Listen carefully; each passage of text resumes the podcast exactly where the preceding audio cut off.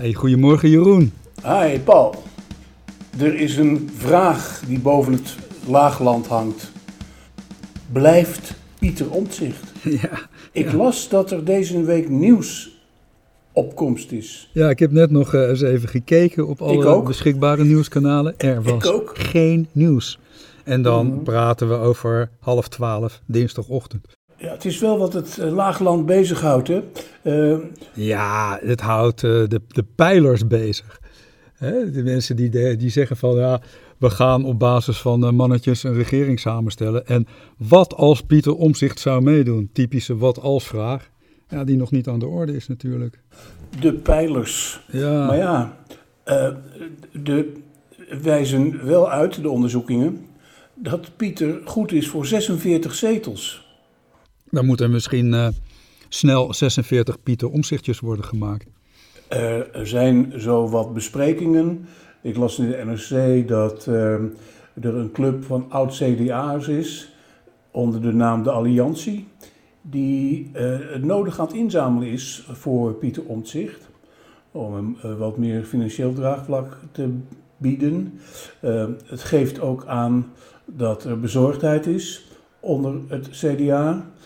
Eh, geeft aan dat er, er grote steun is voor Pieter Omtzigt. Ik denk niet alleen onder CDA-mensen, maar eh, los van eh, de relativiteit van peilingen, eh, geeft het in ieder geval niet iets aan eh, over de wens in Nederland om eh, toch meer van dit soort politici eh, in Den Haag te hebben. Ja, zonder meer, zonder meer. De man wordt natuurlijk gewoon ontzettend gewaardeerd om zijn inzet, zijn kennis, zijn vasthoudendheid, zijn, zijn eh, democratische visie. Ja, het is gewoon een ongelooflijk goed Kamerlid. En een. Kamerlid die eigenlijk een voorbeeld zou moeten zijn voor alle andere Kamerleden. Onafhankelijk, principieel, recht door zee, vol met kennis, eh, een zeer eh, hoogwaardige taakopvatting. Ja, gewoon een, een, een man om te prijzen. Nou, eerlijk, En oprecht. daarin is hij dan misschien niet helemaal uniek, maar hij komt wel een heel eind op de ladder van eh, beste parlementariërs. Ik denk ook even aan zijn puur persoonlijke, menselijke overwegingen. Eh, hij heeft natuurlijk eh, bij het voormalige CDA-lidmaatschap het nodige intern aan zijn kop gehad. Pesterijen, ehm, eh, vervelend gedrag van de collega's. Allemaal genoeg om op te krassen daar. Ehm, Burn-out, dat ook nog in Enschede. Ja, daar ben je ook niet zo 1, 2, 3 van hersteld. Hè? Dat draagt hij Nee, nog steeds de sporen een- van zich mee. Dat is een hele hachelijke geestelijke aandoening. En de variant zou ook nog eens kunnen zijn dat waar Sylvana Simons en Azarkan ook opgestapt zijn, of Omtzigt eh, de hardheid ook heeft, naast alle geroemde eigenschappen, om te blijven. Want de optie is natuurlijk ook dat hij stopt. Nou, we hadden vorige week drie opties genoemd. Stoppen, doorgaan met een eigen partij of doorgaan met een heel klein groepje mensen door zich eh, beperkt verkiesbaar te stellen. Dat laatste, dat zou eh, een optie kunnen zijn, denk ik, die hem goed zou passen. Ik weet niet eens of hij eraan gedacht heeft, maar hij luistert vast wel naar Hakketak. En eh, wie weet, dacht hij van ja, dat is eigenlijk wel een goed idee. Ja, het- het idee was dan dat hij bijvoorbeeld zich alleen verkiesbaar zou stellen in Gelderland en Overijssel. Of alleen in Gelderland. En daardoor toch nog voldoende zetels zou halen om met drie, vier mensen in de Kamer te komen. Zodat hij een goede ondersteuning heeft voor zijn parlementaire werk. En op de oude voet kan doorgaan. En, en ik denk dat hij dat ook graag doet. Het is natuurlijk wel een zeer gewaardeerd man. En hij moet natuurlijk ook wel trots zijn op het feit dat zijn werk zo wordt gewaardeerd. Ja, natuurlijk. Alleen zal hij ehm, ook toch ook nieuwe verbanden of nieuwe coalities of nieuwe eh, combinaties eh, moeten vormen. Om, Waarom? Omdat Renske Leijten een belangrijke partner in eh, zijn gevecht eh, rond die toeslagenaffaire inmiddels ook verdwenen is. Nou, daarom zeg ik, dan heeft hij eh, drie, vier kamergenoten. En dan kunnen ze het met z'n vieren doen. En er zullen toch wel meer mensen zijn, hè? We vergeten dat Omzicht en Leijten ook werden gesteund door mevrouw Lodders van de VVD. Dat is gek hoor, maar eh, die wordt vaak vergeten. Maar die heeft daar ook een belangrijke rol in gespeeld. En ook uh, Azarkan natuurlijk. Ja. Ja. De, de, en er zullen onder de nieuwe Kamerleden zeker mensen zijn die hem zullen steunen. In deze sfeer, wat er nu ontstaat na het vertrek van zoveel mensen, Rutte voorop, is niet een vacuüm, maar een uitdaging. Een, een, niet alleen ook een schoonmaak, maar wat we vorige week toch ook al wel besproken hebben. Hè? Een, een grote kans voor nieuwe ideeën. Um, en daar is Omtzigt natuurlijk met zijn ervaring en zijn kunde en zijn intellect um, een, een, een belangrijke factor. Maar niet de enige bepalende, niet de enige bepalende factor, toch? Hij brengt wat meer mee. Hij brengt ervaring mee. En mm. een Kamerlid, dat ben je niet van de ene dag op de andere. Het compromissen moeten sluiten. Het betekent collega's kennen. Ja. Dat betekent de weg weten in zo'n ja. Kamergebouw. Het leren debatteren. Het leren wat je wel en wat je niet zegt. Het leren omgaan met, met de druk van binnen en van buiten. En het weghebben van heel veel uh, kennis en ervaring, wat al jaren aan de gang is. Ik vraag me af dat het goed is voor het uh, parlementair werk. Ja. Als je dan heel veel nieuwe mensen krijgt, ja, die moeten ook hun weg weer vinden. Ja. En ja, hoe goed gaat dat, hè? We hebben dan altijd nog Kees van der Staaij. Ja. ja, die zit geloof ik iets van, uh, zit hij 25 jaar in de Kamer. Dat is wel belangrijk hoor, ook voor het, het staatsrechtelijke aspect van het Kamerwerk. Iemand die dat kent, die dat weet, die heel veel ervaring heeft en waar men wat dat betreft toch wel naar luistert. Ik weet niet of die blijft trouwens. Die blijft altijd, die doet het licht uit. maar, het, het, je, het, een vertrek, denk aan het woord brain drain. Um, uh, onervarenheid van nieuwe mensen, je schetst het al. Het is een heel stelsel van dingen waar je aan moet wennen, waar je in bedreven moet raken. Um, en gelet op de voorliggende problematiek, hè, dat eens vaker gezegd, klimaat is niet links of rechts, asiel is niet links of rechts, net zoals wonen. Uh, dat zijn praktische, feitelijke, harde problemen. En uh, daar krijgt welke regering ook mee te maken. En in, in, in dit geval vind ik over ervaring gesproken het aantreden of de, het heraantreden van Frans Timmermans wel heel opvallend. Zij het natuurlijk ook direct alweer omstreden. Het laatste vind ik echt een onzin.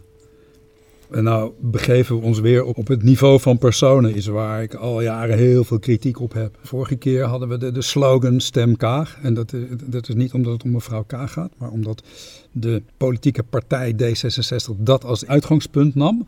En die slogan populair maakte. Hè. Nieuwe politiek, andere politiek. Nou, daar is natuurlijk niks van terechtgekomen. Het gaat erom dat we zo langzamerhand weer eens toegaan naar een visie. Een visie op de toekomst. En dat we daarin eens gaan bekijken wat we wel en wat we niet doen. Een heldere visie. Nou, en daar zou het PvdA, de uh, GroenLinks combinatie, is een goed begin mee kunnen maken. Zodat Timmermans de woordvoerder is voor die visie, ten gunste van de visie. En dan doet het helemaal niks af van wat dat voor iemand is. Nou, dan kun je kijken wat, wat hem politiek vaardig maakt. Groot netwerk, verbaal sterk, uh, veel kennis, dat, zonder meer. Nou, dat brengt hij mee. En als hij dat kan verbinden met een, een, visie, en die visie helder en goed kan neerzetten, nou, dan ben ik zeer tevreden met de man. Wie dat ik ook. Denk dat hij, en datzelfde ik, verwacht ik ook bij, bij de VVD. Ja, of bij uh, andere wij... partijen die, het, uh, die belangrijke spelers worden in het veld. Waar gaan we naartoe hier, met elkaar? Ja, hier is wel een, een, een, sprake van een zekere tegenstrijdigheid. Hè? Als je het hebt over um, veelgeroemde punten nu als vernieuwing en verjonging, is Frans Timmermans natuurlijk uh, niet de allerjongste die. ja, kom aantreedt. nou toch, Jeroen. Ik bedoel, kom nou toch. Maar een heleboel jonge, heleboel jonge kiezers. Heb jij nog recht van spreken? Heb ik nog recht van spreken? Zestigers zijn mensen met heel veel kennis, met heel veel ervaring. Laten we dankbaar zijn dat die mensen zich nog beschikbaar stellen voor de politiek. Ik vind het zo'n ongelofelijke onzin dat je iemand gaat beoordelen op zijn leeftijd als hij in de 60 is. Kom op! We moeten nog gewoon nog werken, joh. We gaan pas met pensioen als we 67 zijn. En daarna kunnen we ook nog heel lang doorwerken. Ik zeg niet dat dat mijn idee is, maar het is het, het ik, zoals ik het af en toe eens om me heen hoor. Ja, maar zo kun je iedereen toch afzeiken en wegzetten? Eh, ja, ja nou, het, Kom op. het speelt mee. Het speelt mee. Wat ik, wat ik belangrijk vind is eh, vooral zijn eh, Frans Timmermans zijn enorme ervaring en zijn statuur. Ja. Ehm, kijk, bij de Partij van de Arbeid en GroenLinks combinatie hebben ze, zitten ze daar in het geheel niet mee met zijn leeftijd. Nee, Ehm, zou ik niet moeten het was, het was wel duidelijk bij het soepele terugtreden van eh, Jesse Klaver als eh, mogelijke partijleider, gevolgd door Adje Kuiken, dat eh, ze al rekening hielden met de terugkomst van de man met deze statuur. Ja, daar is natuurlijk al heel lang over gesproken. Hij stond al klaar. Natuurlijk. En dit, dat was als zonneklaar. Ehm, vervolgens begint het frame ook al, is de campagne al losgebarsten. Frans Timmermans, premier. Niet meer en niet minder. En ja, dat vind ik eh, ook een mooi waagstuk, eerlijk gezegd. Waarom? En dan komen we weer in hetzelfde van de vorige verkiezingen. De eerste vrouwelijke premier. Nu Frans Timmermans premier. Maar gaat het niet om? Het wordt zo langzaam tijd voor terugkeer naar de ideeënpolitiek. Je, je kiest voor iemand en dan heeft hij verloren omdat hij geen eh, premier wordt. Misschien slaagt hij erin om een eh, coalitie te vormen waarin er heel veel invloed uitgaat van zijn idee. Nou, dan, en dan hebben we dat goed voor elkaar. Ik denk dat we echt in dit land moeten afstappen van het mannetjesmakerij. En dat, eh, dat misschien wij de eerste moeten zijn die daar goed mee beginnen. Kijk, je ziet nu op dat internet en je ziet op die sociale media weer allerlei mensen die zich eh, uitlaten over Frans Timmermans in allerlei negatieve bewoordingen. En dan gaan ze uit op zoals ze hem kennen uit het verleden. En dan wordt er allerlei drek naar boven gehaald. En dan wordt hij neergezet op allerlei eh, manieren. Maar daar heb ik eigenlijk helemaal niks mee te maken als kiezer. Ik heb ermee te maken wat de man doet voor Nederland. Wat zijn ideeën zijn en waar hij naartoe wil met het land. Dat- Had Lilian, Marijn, had Marijnissen dan eh, geen punt toen ze zei dat Timmermans ook deelgenomen heeft aan een VVD-kabinet dat het een en ander afbrak? Nee, geen punt. Want Dat kan je altijd wel zeggen als je altijd aan de zijlijn hebt gestaan. Maar in de democratie ho- hoor je compromissen te sluiten. En een bepaalde tijd, hè, als we het nu hebben over de tijd van crisis, moesten er hele andere oplossingen worden gekozen. Samenwerking tussen Partij van de Arbeid en de VVD. Nou, Nederland is als een van de beste landen uit de Europese monetaire crisis gekomen. Dat hebben ze heel goed gedaan. Helaas heeft Samson daar nooit de eer van kunnen opstrijken vanwege een tweestrijd om de mannetjes in de Partij van de Arbeid. En hij heeft nooit de kans gehad om de ideeën van de Partij van de Arbeid te, eh, te verzilveren, bijvoorbeeld in een volgend kabinet. In een tijd van crisis, met een heel groot eh, financieel tekort, eh, wordt alles vloeibaar. En dan zul je compromissen moeten besluiten, juist om ook de idealen van een linkse partij, en dat is goede sociale voorzieningen, eh, aandacht voor de zwakken overeind te houden. Dus ja, ik vind dat ze daarin, eh, ja, ik weet niet precies hoe ze het eh, gezegd heeft, wat, maar in algemene zin en geen gelijk heeft. nou ja, en ik vind ook onder- sowieso dat je niemand moet afrekenen op een ministerschap van, van 20 jaar geleden. Nou ja, het over tien jaar gaat het over tien jaar geleden. Het ging onder andere, het ging onder andere over eh, zware bezuinigingen en het sluiten van verzorgingshuizen en dat soort instellingen. Ehm, het is goed voor de democ- democratie dat iemand als Lilian Marijnse eh, er is en dat ze ook Ja. blijft. Ja, Eh, want Dat- over ervaring gesproken, eh, daar is ze gewoon met de paplepel mee bewerkt. En ik geloof ook wel dat zij, gelet op mensen als Renske Leijten en een om- andere omringing, toch, wel een goede waakzame Kamerlid is. En eh, laten we zeggen dat het goed is dat Lilian Marijnissen ook blijft. Neem niet weg dat, ehm, en nogmaals, Frans Timmermans, eh, gelet op zijn ervaring, ehm, wel ook voldoet, en het gaat niet over personen, maar meer over het kaliber en over kwaliteit, aan eh, een betiteling als sterke man. Maar daar moet je dus ook vreselijk mee oppassen tegenwoordig. Hè? In Nederland kan je geen sterke mannen hebben in een goed functionerende democratie. De, de, de minister-president, als hij dat dan wordt, is primus inter pares, is degene die de mhm. ministerraad voorzit. Ja, en, en, ministers hebben daarin een zelfstandige macht. Partijen hebben daarin een zelfstandige macht. Laten we eens naartoe gaan, die ideeën. Wat verwacht je nou van GroenLinks en Partij van de Arbeid? Wat zouden nou belangrijke zaken zijn die, die zij over het voetlicht moeten brengen? Oog voor de menselijke maat. Oog voor de mensen die uh, in benarde situaties zijn geraakt. Oog voor armoede. Maar verwacht je dat niet van elke partij? Mm, zoals gebleken is, heeft de VVD daar eh, niet zoveel uh, boodschap aan. Nou, de VVD is bedrijfsleven. VVD is uh, de handhaving van de grote economische standaard. En minder van de solidariteit met de medemens, behalve de medemens met twee SUV's voor de deur. Dus nou, ik geloof niet dat de VVD, wat, geloof dat VVD wat dat betreft niet de eerste aangewezen partij is om um, die problematiek te omarmen. Het is de partij geworden van het asiel, zogenaamd. Maar wel ook de partij van het beperken van het asiel. Ja, nou, dat, is een, dat zijn de belangrijke onderwerpen voor de verkiezingen. Als je mensen vraagt wat zij nu op dit moment belangrijke onderwerpen vinden, dan is asiel heel hoog scorend. Nou, klimaat is een belangrijk punt. Ja, tuurlijk. Maar ook bijvoorbeeld van uh, marktwerking. Dat, dat, zijn, dat zijn punten waar je over kunt gaan discussiëren met, met grote politieke gevolgen. Belastingstelsel, toeslagen, uh, dat soort zaken. Dat, dat is iets waar we als samenleving over na moeten gaan denken. Hoe, hoe houden we ons sociale zekerheidsstelsel overeind? Terwijl we toch een, een steeds hoger oplopend financieringstekort hebben. Hoe gaan we om met het geld? En jij kan er wel, wel denken, ja, dat lossen we altijd maar op door belastingen te verhogen. Maar daar zit natuurlijk ook een grens aan zo langzamerhand. Ja, en marktwerking gaat natuurlijk ook over eh, bedrijfsleven, eh, de positie van het bedrijfsleven. Eh, bedrijfsleven dat ook te maken krijgt met allerlei nieuwe klimaatmaatregelen.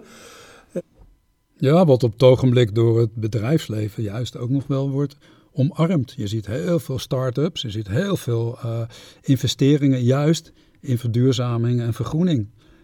En hoe, hoe is dat in, in, uh, als je kijkt naar, naar landen zonder een, marktwerking op dat gebied? Ja, daar komt veel minder tot stand.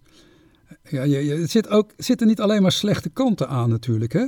Uh, daar waar de markt uh, zijn gang kan gaan, hebben we een sterke overheid nodig om de markt te corrigeren en het gemeenschapsbelang te bewaken.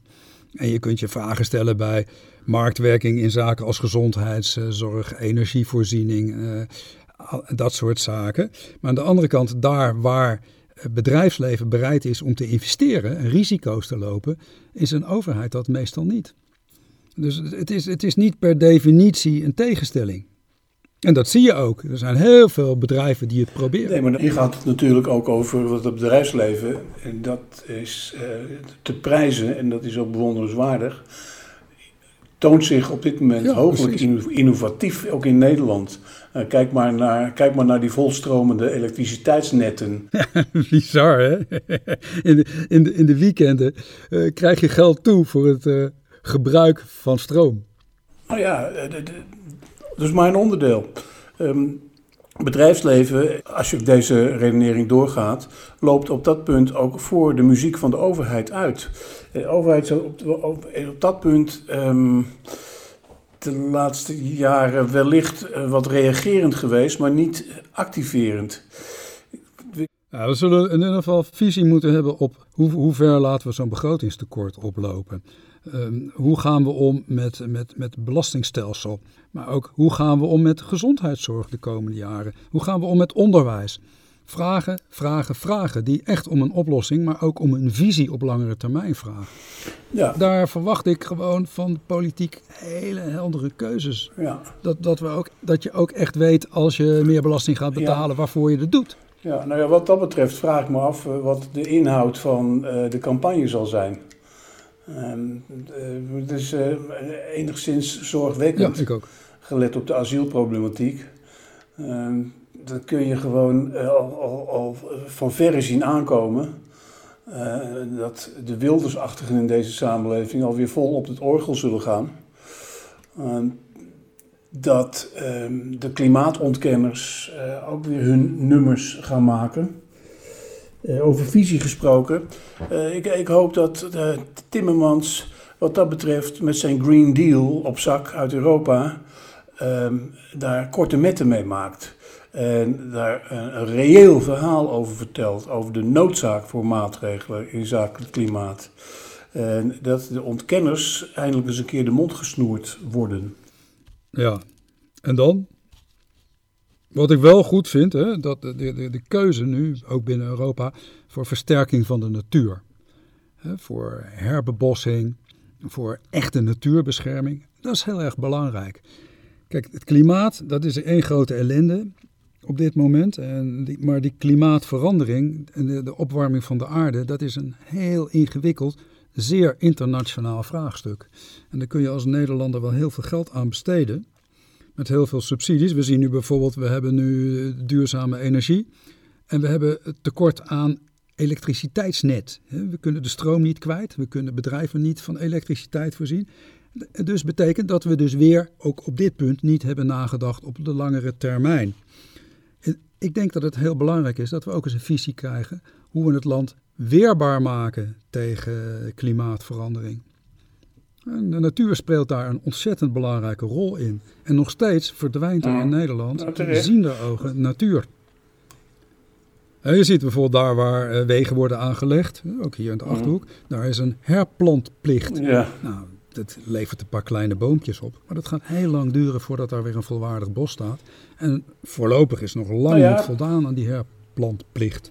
Toen ik hier 25 jaar kwam, geleden kwam wonen in de Achterhoek, langer al, 28 jaar. Maar goed, doet er niet toe.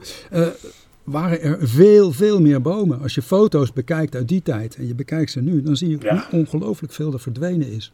Ja. Achterhoek, bekend ja. als het coulissenlandschap. Nou, je herkent het op hele grote delen van het landschap, herken je het niet meer. Dus natuurvoorziening, heel belangrijk, misschien wel belangrijker dan CO2-uitstoot. Uh, onderdeel van het totale complex, wat natuurlijk niet alleen tot Nederland beperkt blijft. Want de natuur is, uh, zoals gebleken, een internationaal uh, grote zorg. Amazone, regenwoud, natuur, na, natuur die niet wacht op uh, ja, regeringsbesluiten. bosbranden in Zuid-Italië en grote droogte. En nu weer enorme overstromingen en, noordweer, en, en noodweer in Noord-Italië. Waar een half jaar geleden nog werd geklaagd werd over de lage, lage stand van de Po. Nou, die, die stroomt nu weer over. Dat is. Ja, precies. Maar je moet ook denken aan een enorme bevolkingsexplosie in Afrika. mensen die ook een deel van de welvaart vragen. En dat betekent ook industrialisatie van, van die landen. Waar razendsnel allerlei steden uit de grond worden gestampt de snelle economische groei van India, de snelle economische groei van eh, China, waar terwijl we zitten nadenken over duurzaamheid, de een na de andere kolencentrale de grond uit wordt gestampt. En, uh, nog steeds roofbouw op al onze uh, grondstoffen. We zijn nog niet aan het begin van een oplossing. En ook daarmee zullen we rekening moeten houden als we een visie hebben ons, op ons eigen land.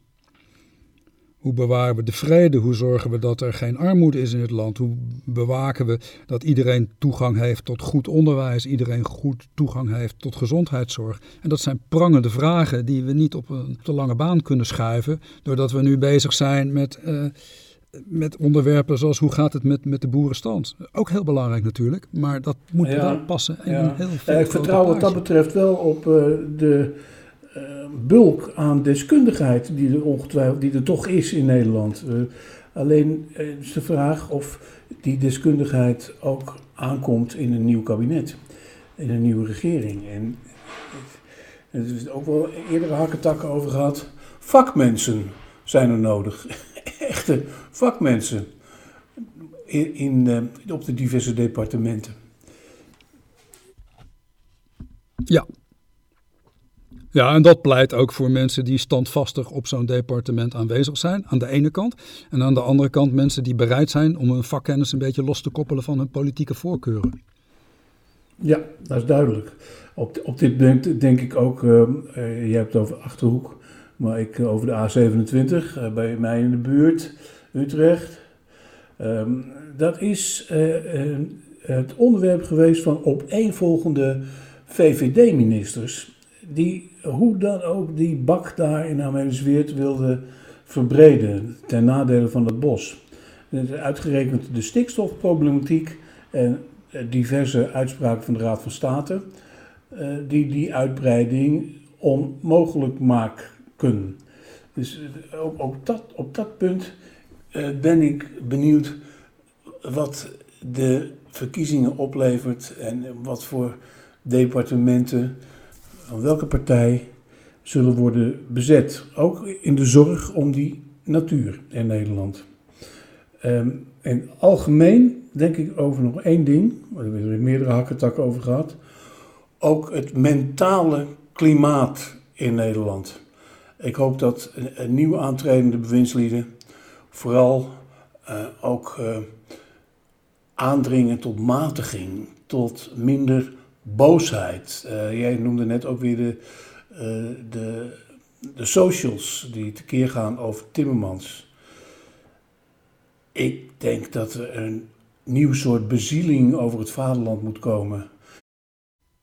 Ja, maar dat begint toch met een, met een visie op je toekomst. Dat begint toch dat mensen zich aan een idee kunnen gaan verbinden. Aan de ene kant en aan de andere kant dat er steeds aandacht blijft voor minderheden. Dat er aandacht blijft voor de andere kant van het verhaal. Dat mensen mee worden genomen in een visie en zich daar hele grote getalen in kunnen vinden. Niet dat we de, aan de ene kant uh, zeg maar de, de, dictatuur van de, de kleinst mogelijke meerderheid in dit land krijgen, vertegenwoordigd door één persoon of door één partij, wat je in delen van Europa steeds verder ziet komen, wat in Amerika het geval is. Ja, en dan schiet je niet op, dan polariseer je. Een, goed, een goede visie op de toekomst, een visie die gedeeld is en waarbij ook rekening wordt gehouden met de visie van, van de ander, van de oppositionele kant. Ja, dat verenigt mensen, dat brengt mensen bij elkaar, dat maakt politiek weer levendig. En klaar. En betrouwbaarheid. Mensen moeten ook iets terug kunnen zien van waarvoor ze kiezen. Ja, ja. En uh, goed, uh, hoop, hopelijk houdt politieke vernieuwing dus ook in dat er zo'n bezielde visie komt.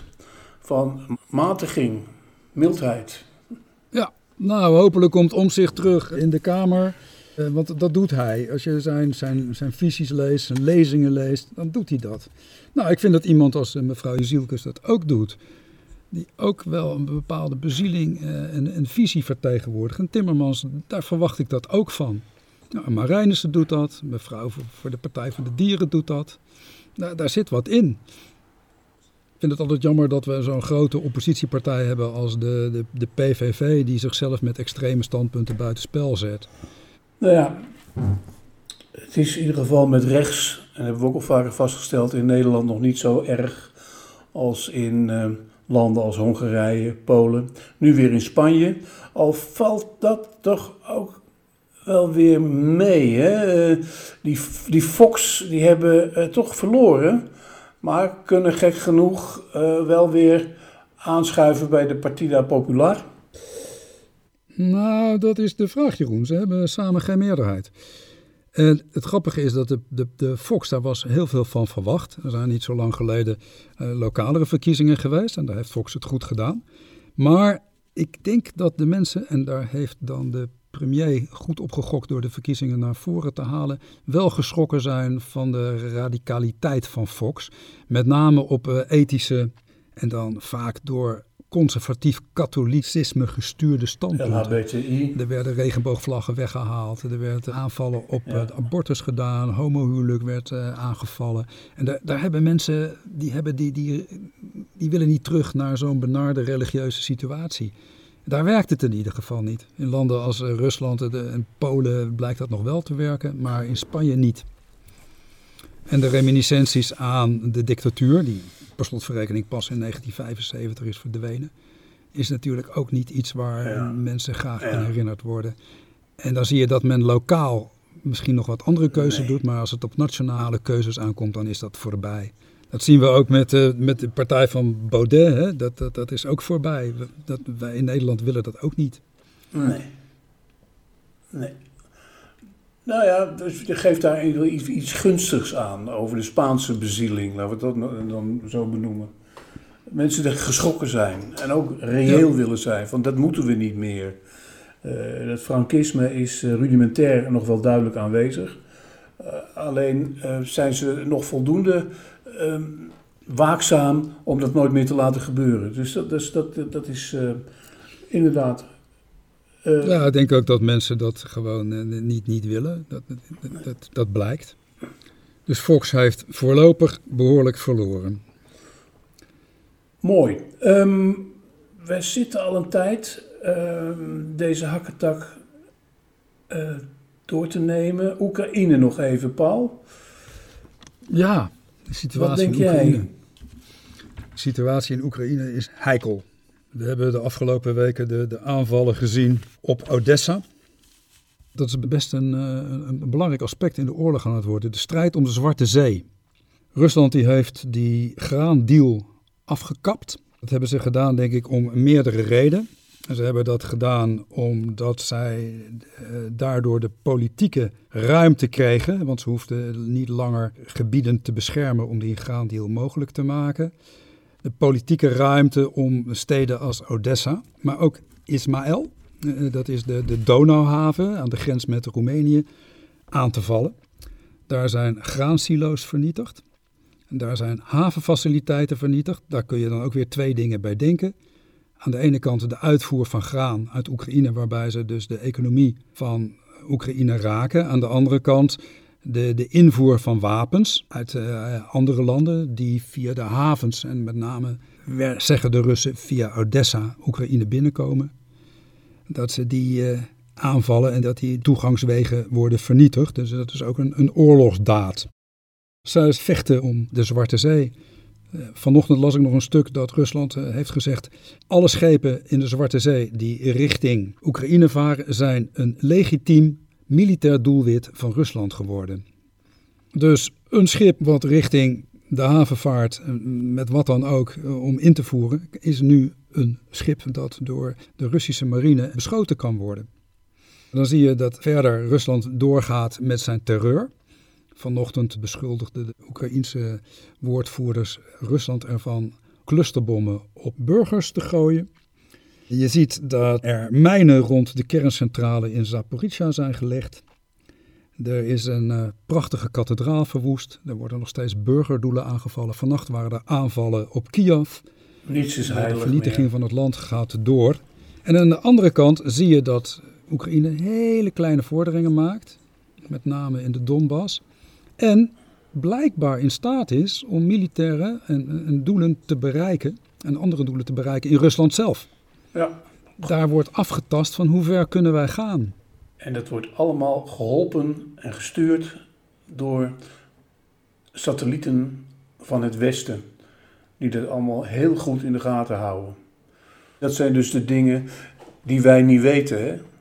maar die, die, die toch wel permanent gaande zijn. Uh, nou, ik zou niet zeggen dat we, dat we hier Star Wars uh, hebben. Maar de westerse geheime diensten en inlichtingendiensten hebben permanente zicht via hun enorme satellietapparaat op wat daar gebeurt. Maar die, jij denkt dan dat die Oekraïne sturen als het gaat om een aanval op Moskou? Ik, uh, het lijkt me niet vreemd dat ze enige betrokkenheid hebben, ja. ja dat is speculatie. Ik weet het niet hoor. Ik denk dat ze er ook wel zorgen over maken. Want in hoeverre ontaart die die oorlog. Elke aanval heeft een repercussie. Er is dan sprake van een stap voor stap eh, escalatie in die oorlogvoering. En ik weet niet in hoeverre het Westen daarbij nu gebaat is.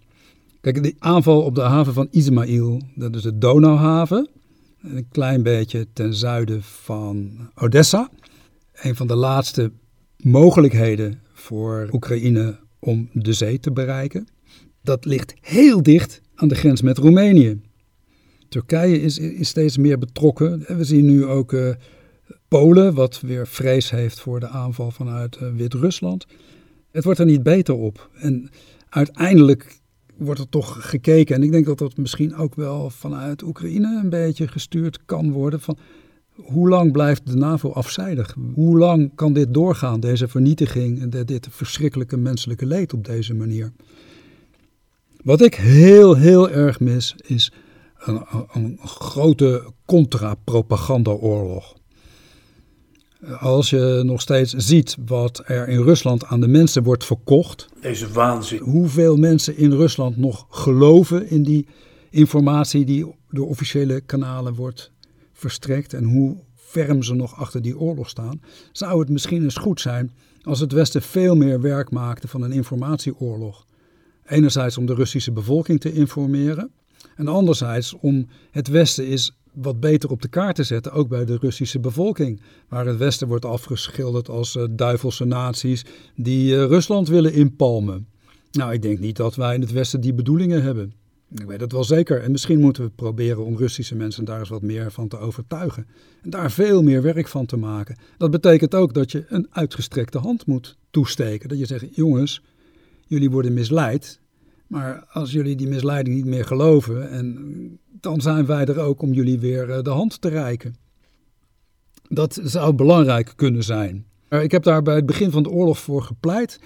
Komt misschien ook omdat ik altijd een warm hart had bij de, de Wereldomroep, waar ik een tijdje heb gewerkt. En die dat soort werk deed. Om heel veel werk te maken van het goed informeren van de Russische bevolking. Ja, maar hebben we al niet, natuurlijk, daar heb je volkomen gelijk in, maar hebben we al niet eerder vastgesteld dat zulks eh, schier onmogelijk is, dan wel hoogst ingewikkeld? Nee, heb ik nooit eh, zo vastgesteld. We zouden bijvoorbeeld eens kunnen beginnen met in het Westen eh, ook grote demonstraties tegen deze oorlog te organiseren. En daarvan ook beelden te versturen richting de Russen. En via allerlei kanalen Russische mensen bestoken met goede informatie. En jij denkt dat die Russische media dat dan ook graag uitzenden? Nee, niet de officiële media. Maar er zijn toch uh, genoeg middelen. Ja. Tijdens de Koude Oorlog wisten we wel hoe dat moest hoor. Ja. En dat heeft ook echt geholpen. Nou ja, wat, uh, wat houdt ze tegen? Waarom gebeurt het dan niet? Ja, dat vraag ik me ook af. Dus uh, daar pleit ik voor. daar is wat meer werk van te maken. Joe Biden, luister naar Hakketak. ja. Nee, dit is... Wat wordt die man oud, hè? Jongen, jongen, als je hem af en toe hoort praten, dan denk ik oei, oei, oei, oei, oei. Nou, hoe dat moet gaan in... Uh... Frans Timmermans is dik 20 jaar jonger. Ja, precies. Laten we dat uh, maar eens even vaststellen. Mooi. Als je dan een paar goede ideeën komt, dan hebben we weer genoeg om over te praten in de volgende haktak. Goed, jong. Hey, Jeroen. Oké. Okay. Tot de volgende keer. Hoi. Hoi.